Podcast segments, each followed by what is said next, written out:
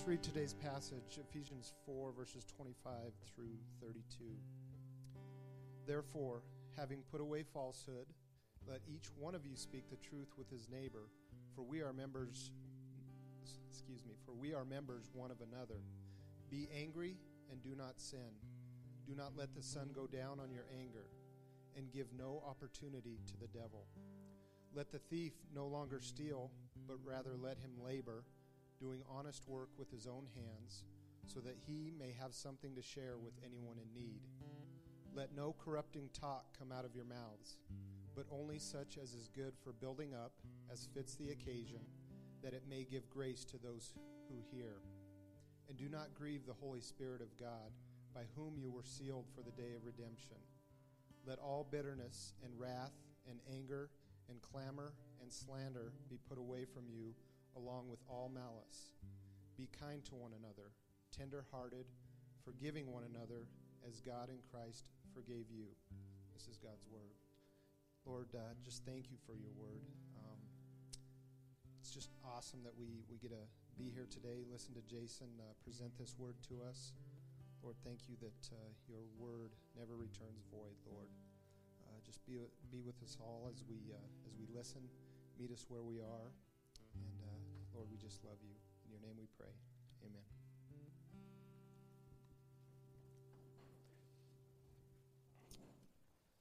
Good morning, church family. How's everybody? Good. This uh, this uh, floor format really is messing me up. Um, if you uh, are new to Church Project, normally we have three stations of chairs, and uh, this morning there's two. Last week there was two, and Chad and I got in here earlier, and uh, I was trying to figure out where I was going to be, where I was going to stand, and there was actually another row of chairs that was right up here. We actually had to move to the back because I felt like I was up on top of Chad and Christina and probably Brittany, and that wouldn't be cool. So, anyway, um, how's everybody doing? I've got a lot of weight, I feel like, this morning. I uh, had a couple different uh, issues that came up with work this morning, things that shouldn't have happened that happened, and then um, I literally get in my truck this morning, um, turn on my key, and uh, start driving down the driveway and uh, thank goodness that there's technology in my vehicle to tell me when my tire's flat because I had no air in that right front tire. And so it's like, man, you got to go figure that out. It was late to our elder meeting this morning, so I just feel a little frazzled. Does anybody else feel frazzled this morning? That song does me really well. Think about the, the yoke of Jesus and that it's light on us. Take that burden, cast it before your heavenly Father. Let him deal with that this morning. Um, my name's Jason. I'm one of the elders here at Church Project. Uh, if you're here for the first time or the hundredth time, we're really uh, thankful that you're here. I'm glad that you get to be a part of our family this morning. Um, we're going to be in the book of Ephesians, like Chad read from this morning. If you have a, a Bible, I'd encourage you to go ahead and open that up. Um, chapter 4 is where we're going to be. If you don't have a Bible, there are uh, Bibles scattered underneath the chairs in front of you, um, and you can find Ephesians 4 on page 675 in that Bible. And as we get there, I'd kind of just like to open up this time in prayer, let my heart, my mind settle a little bit. Maybe you're in the same place. So let's, uh, let's just approach Jesus this morning. Lord, you are um, good and, and, and faithful. You've, you've proven in, in my life, uh, in the lives of people here, that you are uh, faithful in our past. You've done wonderful things countless number of wonderful things in, in my life. And uh, as we uh, engage uh, in an act of faith in your word this morning, we, we know that your word is not going to come back void. Lord, the book of Isaiah tells us that, that it's going to accomplish the things for which you purpose. God, I know that you have purposed uh, many things for us this morning, Lord. And so I pray that you just settle our hearts, settle our, our um, minds to reflect um, on the greatness of who you are and what you've done in our lives and the way that you want us to express those things um, in the places and the spaces that we as Christians get to, to partake in the mission that you have ultimately called us to. Lord, help us to um, apply that which is taught. Help us to believe that which is taught this morning. Help um, these words be your words, not my words. May they be um,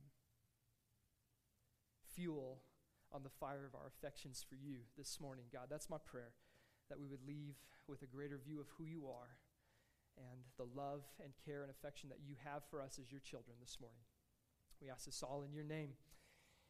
Amen. Amen. Um, I wanted to start this morning with a question What role do God's commands play in your life? Think about that for a moment. What role do God's commands, the things that He's instructed us towards, the things that He's given us counsel on, what role do those things play in your life? Maybe they're um, burdensome to you at times. Maybe they're they feel like bondage to you at times. Maybe they feel like freedom to you. Maybe they're a joy. Maybe they're importance. Maybe they, they feel like they're um, optional to you. I'm not really sure. What role do God's commands play in your life? As a church family, we've entered into like this halfway point. We're, we're a little more than halfway into the book of Ephesians, and we, are going to hit this, this, um, this phase where we've transitioned okay, uh, from the two parts of the book of Ephesians. We said from the very beginning that the first three chapters of the book of Ephesians um, are the way that we think about God, and then the second three chapters of the book of Ephesians are the way that we live for Him. Um, other people, uh, smarter people than I, um, have coined this the, the doctrine of the Christian faith and the life of the Christian faith. Still, others have said this is like the experience of the gospel, and this is the expression of the gospel message. And because we want to be simple, I was trying to think about an even simpler way to put it. And really, in reality, um, at large, this is who we are. Therefore, this is what we do as Christians. And I think at large, that's the way that Paul sees it. At least that's the way Paul sees it in this text this morning that we're going to read. You can look at verse 27 or 25, excuse me. Therefore, having put away falsehood, therefore. I love words that help me understand the meaning of the text. Therefore, or for that reason, or consequently, having put away falsehood, do what follows. And we're, we're familiar with that idea of putting away, right? It's what Aaron taught on last week the putting away of the old self and putting on of the, the new self. And um, that's the way the ESV says it. The NASB is actually more helpful to me in, in thinking about it. Um, in, in verse 22, it, it uses the word lay aside the old self and then uses that same phrase in verse 25 lay aside falsehood. So for Paul, these two texts are very much connected.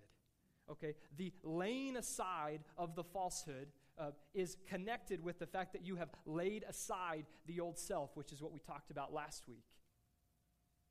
Paul, he sees a break that occurs within his writing that because of these things, do these things.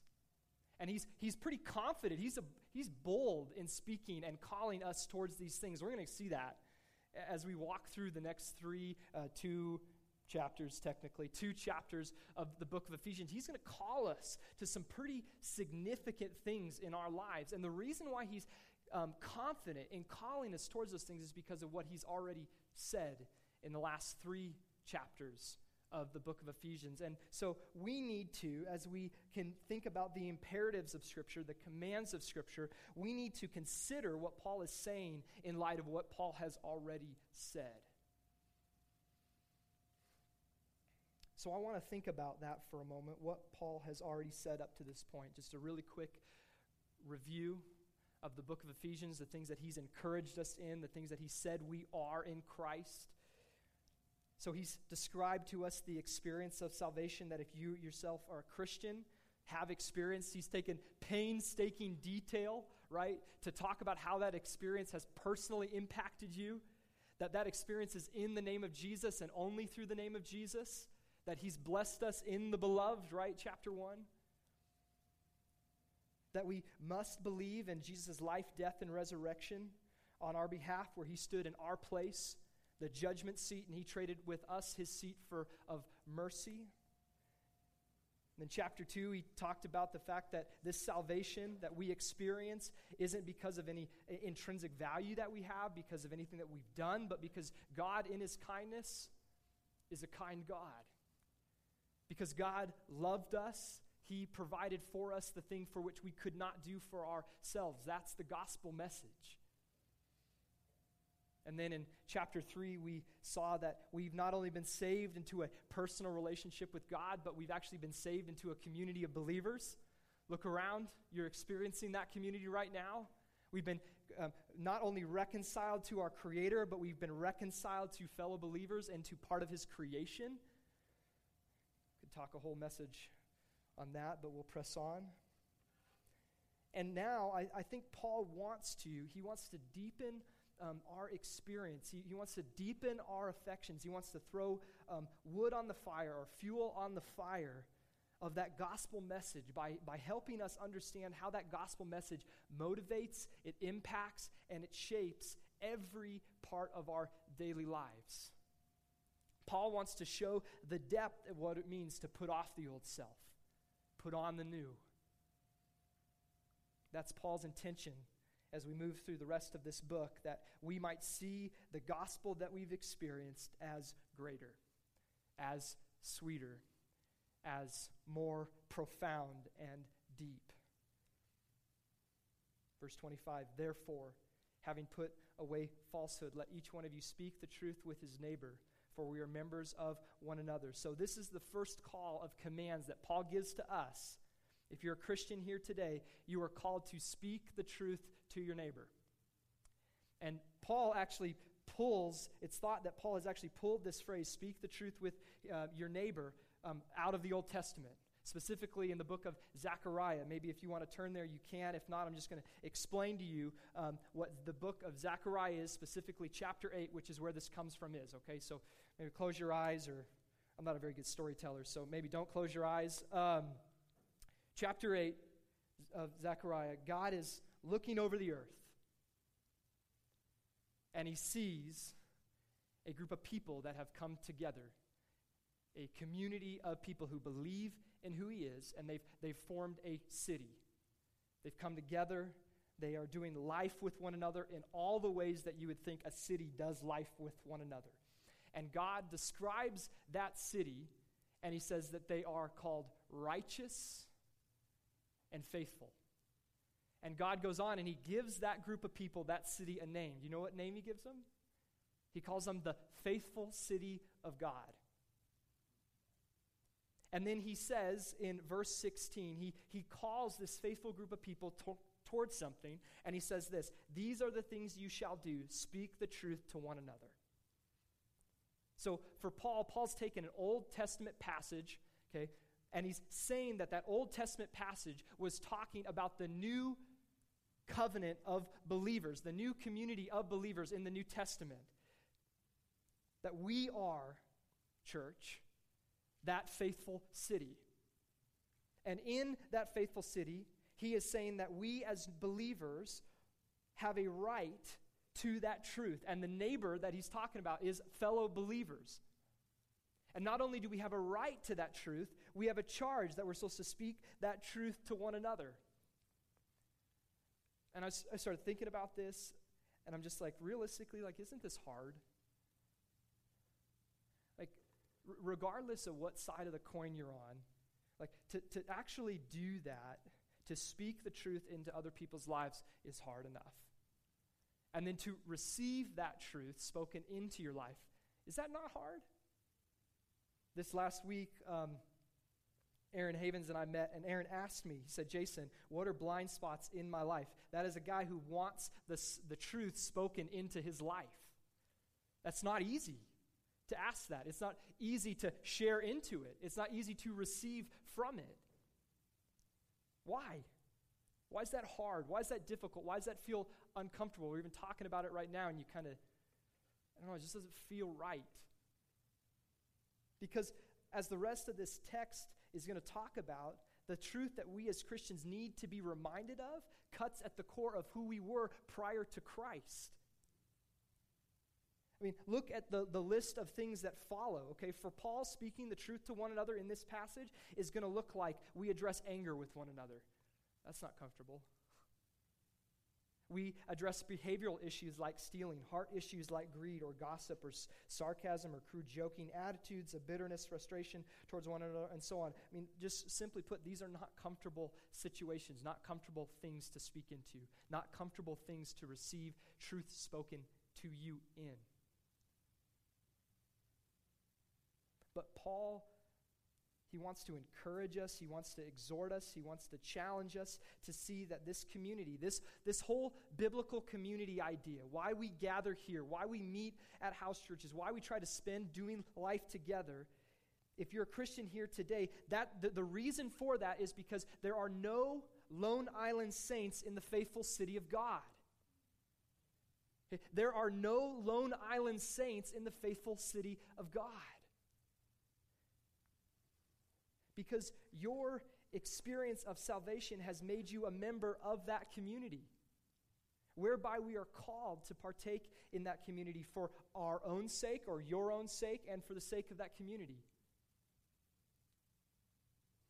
It's like Aaron's message two weeks ago equip the saints for the work of the ministry. Or guess what? You're here to help partake in the building up of the faithful city of God being known by the grace of God to be a, a righteous and faithful people. That's the purpose of this whole community thing. Because we need one another to grow up into the likeness of Christ, to be known as faithful and righteous. Because we've been called faithful and righteous in the face of Jesus, because of the blood of Jesus. So we must church. We, we must live in accordance with whom we already are. Or put it another way, you must live in accordance to the new self, not as one who's been changed and is choosing to walk in the old clothes that you once wore. So, what does what do the believers in the faithful city of God need to look like from this text? Verse 26 Be angry and do not sin. Do not let the sun go down on your anger. So, the, one of the very first obstacles that we, as members of this faithful city of God, are going to have difficulty with is this idea of anger towards one another. And there's a specific type of anger that's actually being talked about in this passage. Uh, yet again, Paul pulls from the Old Testament. This time he pulls from the book of Psalms, chapter 4, verse 4. Be angry and do not sin. Ponder in your own hearts on your beds and be silent. So there's very different um, degrees of anger. The Bible talks about certain um, categories of anger, and he just calls those things sinful. Okay, but in this text, there's actually um, an emotion that's talked about here that is anger, and in that, God says you actually haven't sinned, but you might sin because you're in this emotional state. So that's actually what this passage is talking about. And the context for where um, this statement comes from is helpful. Um, David, he's actually the writer, he's accused completely unjustly of some crime or sin that he's thought to have committed. Completely unjustly accused. And David knows that he's innocent. And yet, the fact that he's been accused by these individuals or by this individual, it's heavy on him. And it, it produces an anger towards the injustice that's taking place.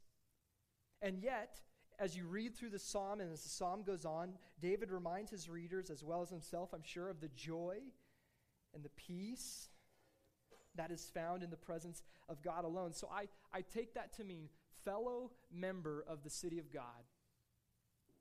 When you are innocent and yet someone accuses you of something that you did not do, they throw you under the bus unjustly. Maybe they're gossiping about you. Maybe their sarcasm towards you is cruel, or they just straight up slander you.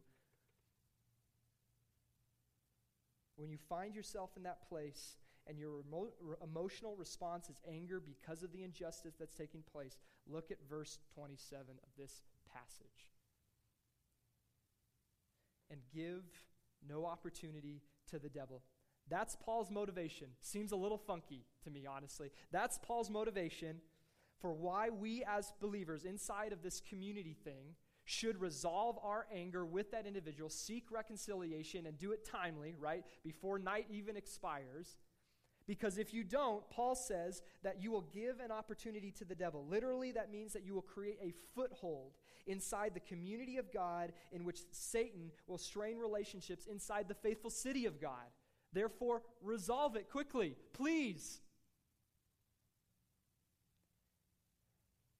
I think it's um, important to point out one significant observation here is that in the Bible, there's uh, many different calls, and one of those calls is as, as you sin, you repent of that and go seek reconciliation with whom you've um, sinned against.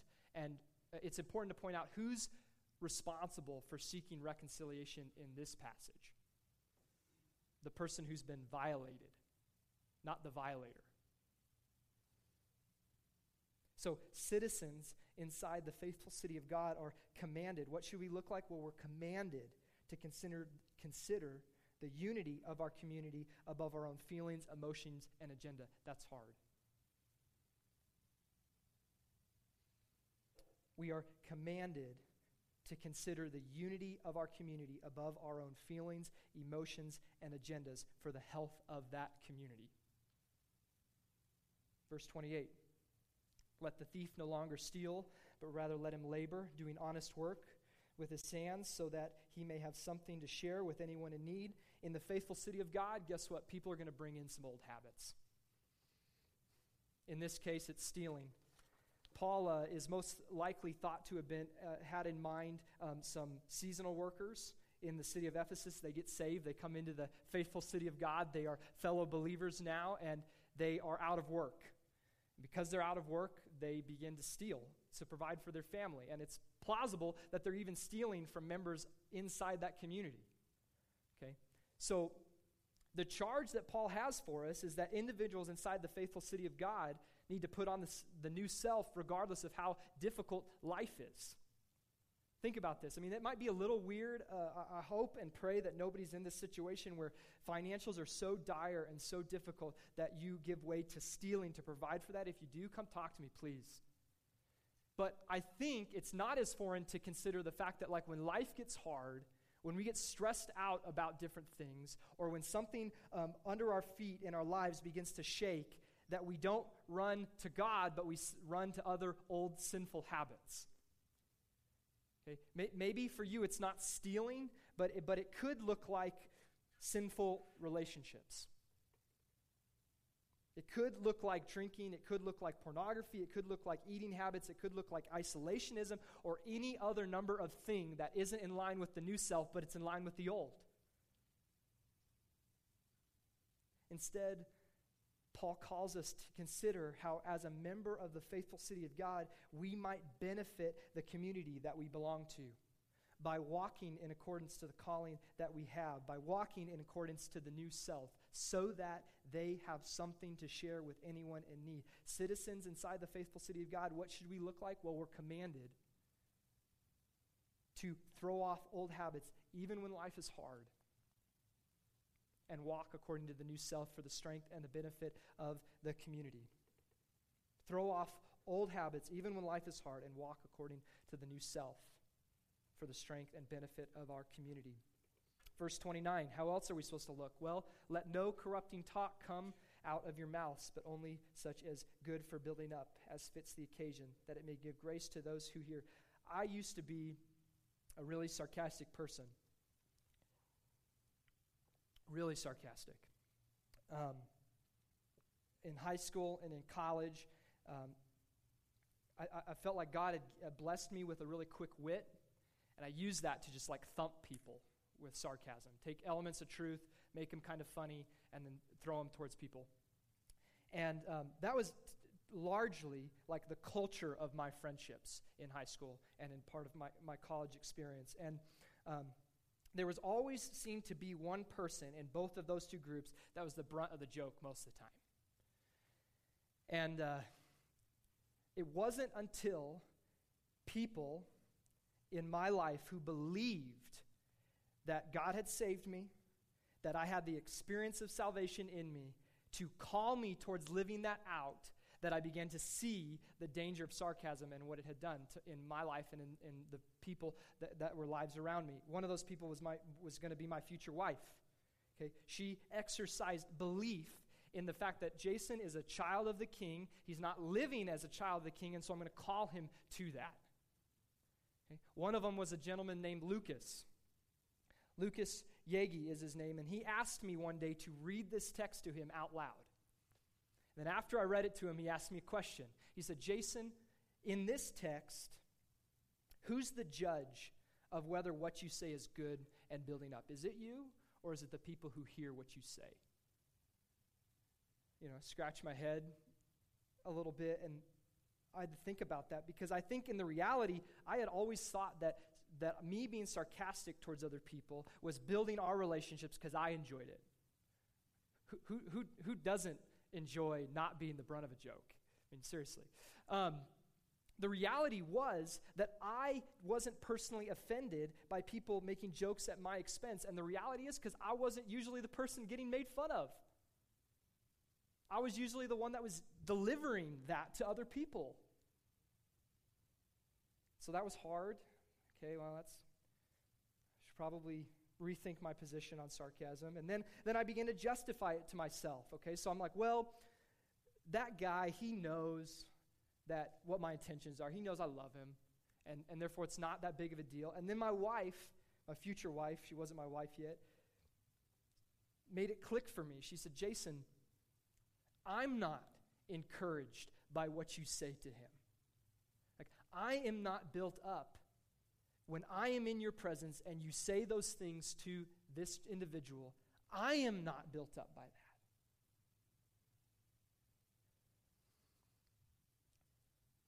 Here's the reality.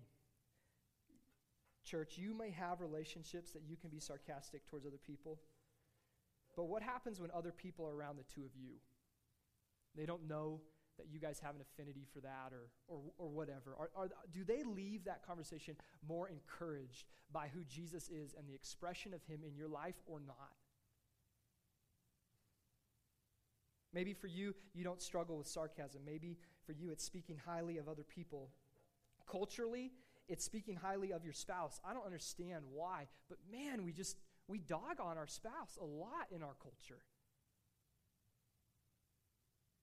I think in general, we agree that gossip's wrong, but maybe one area that we can consider in our own Christian's life, our own Christian life is like the idea of gossip as we present prayer requests to one another. This may seem strange, but it's it's significant. I, it's been significant in my life. It's like I go to Chad, and Chad and I are talking about um, the week, and he asks me, Jason, like, how might I pray for you this week? And I can say, like, well, I need prayer for this because my wife and I were fighting about this, and she is a, you know, yada, yada, yada, yada, yada, yada, yada. And she's made it difficult because this, this, this, this, and that. That's gossip. I'm slandering my wife to Chad. That's not a call to be fake. Okay, that, that's, that's, not the, that's not where I'm going here. Okay, uh, when, when Chad asked me, hey, Jason, how might I pray for you? Uh, there is complete trust and vulnerability about what I'm struggling with in my life towards him. Okay, and I'm not asking for a facade, I'm not asking for anything fake. What I am asking, and what I think Paul is asking, is how might we honor our spouses or other people, our coworkers, or whomever you're asking prayer for in that interaction? Work was hard this week because we were busy and we had a lot of challenges and things. And it's mostly challenges because of this person who just keeps boom, boom, boom, boom, boom. Like that's gossip. We as a church culture like need to call it for what it is, and we need to we need to throw off the old self in that arena and try to be clothed in the new. Citizens inside the faithful city of God, what should we look like? Well, guess what? God commands us to consider the things that we say as being judged by those who hear it. Citizens inside the faithful city of God are commanded to consider the things that we say as being judged by those who hear it. That's a wide audience. Guard your mouth. Verse 30. Don't grieve the Holy Spirit of God, by whom you were sealed for the day of redemption, but let all bitterness and wrath and anger and clamor and slander be put away. There's that phrase again. Lay it aside along with all malice, be kind to one another, tenderhearted, forgiving one another, as God in Christ forgave you.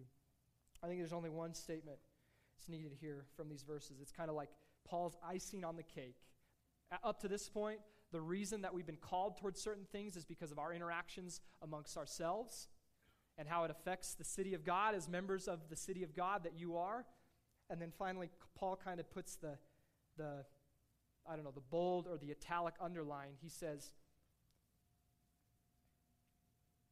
You can grieve God when God's people continue in any of the sins that divide and destroy the unity of the body.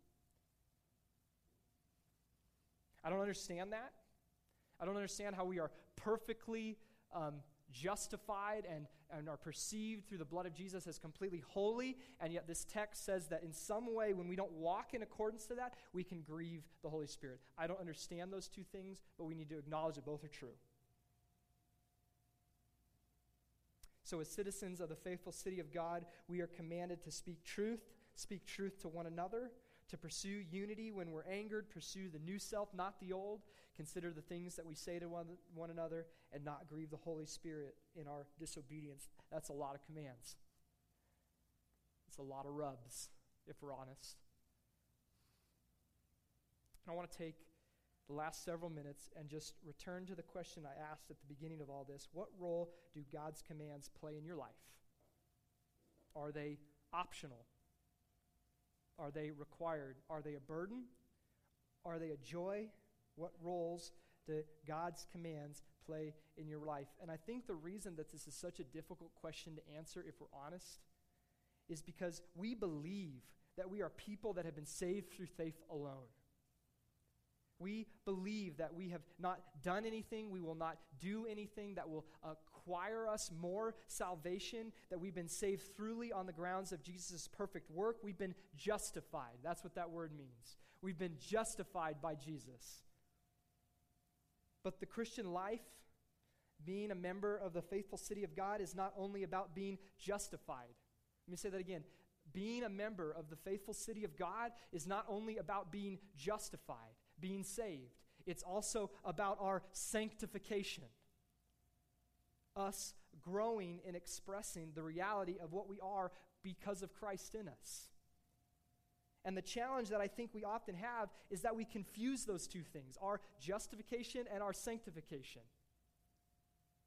Our identity as members inside the faithful city of God. That's our justification. You are saved. You are a child. Nothing will change that ever and our sanctification, which is where we are with living in accordance with who we are. Are we reflecting the reality of what Christ has done in our lives? And when we get those two things confused, I think one of two things happen.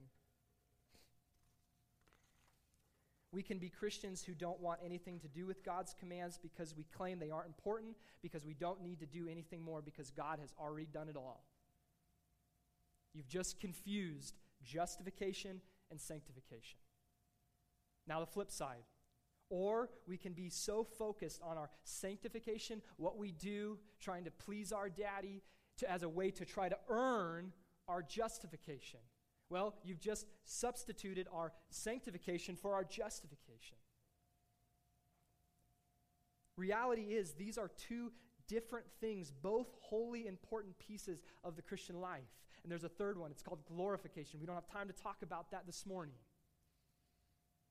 So, the role that commands should play in our lives, what this scripture has spoken so much to, is that they are ways that we should read and understand the call to obedience that is expressed over all of scripture as God's way of helping us realize the beauty of the gospel message in every aspect of our lives. Hundreds of thousands of meticulous details are opportunities for the justification of Jesus to be reflected in the sanctification of your life.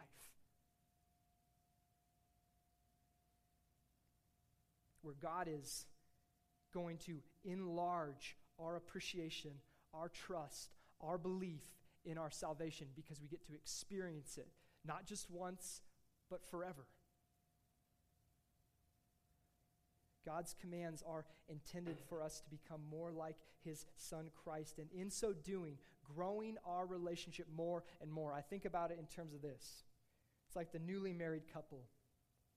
They love one another, it's real, it's intimate, There's nothing fake about it at all, but it's different than the 20 year old married couple and the 50 year old married couple. They have context, they have relationship, they have depth that's different.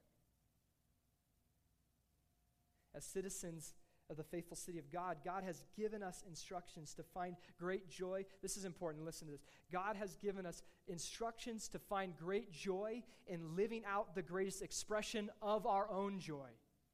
Let me say that again. God has given us instructions so that we might experience joy, which is the greatest expression of our own joy, which is our salvation. If you're here this morning and you believe in Jesus, the instructions that are given in this is for us to experience that joy that we first experience every moment of our life in different avenues of our life. Our salvation, where God did for us what we could not do for ourselves. Living that perfect life in perfect obedience to all of God's commands where our righteous God poured out the punishment that we deserve because of our sin, not on us, but on Jesus. Where Jesus paid the complete and full debt that we had against us because we were sinful and we sinned against the perfect God. He was killed, and three days later he rose. Get this, proclaiming to the world that his work was sufficient in you.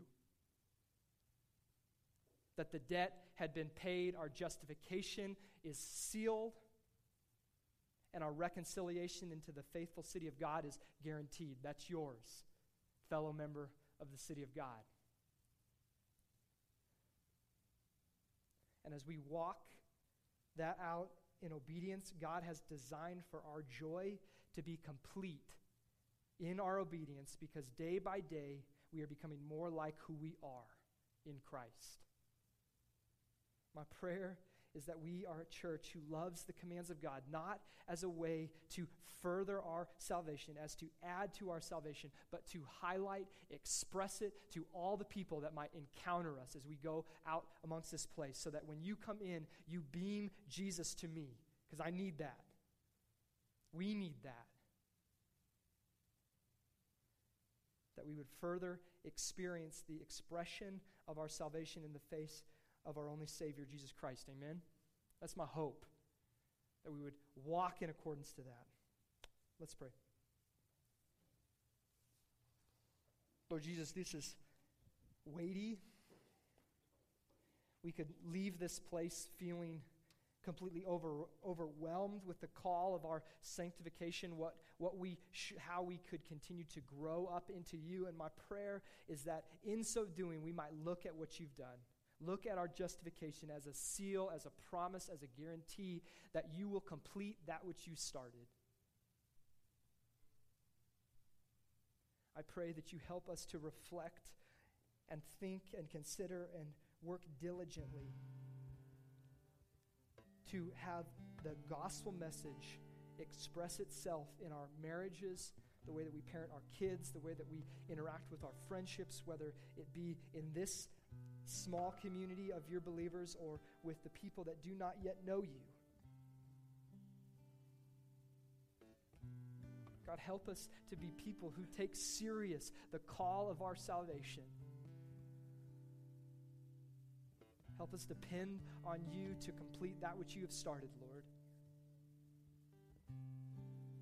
As we close and as we reflect with song, may, may we just be a church that desires to grow, to put on the new self and put off the old. Because in that is our joy. Because you've designed it that way.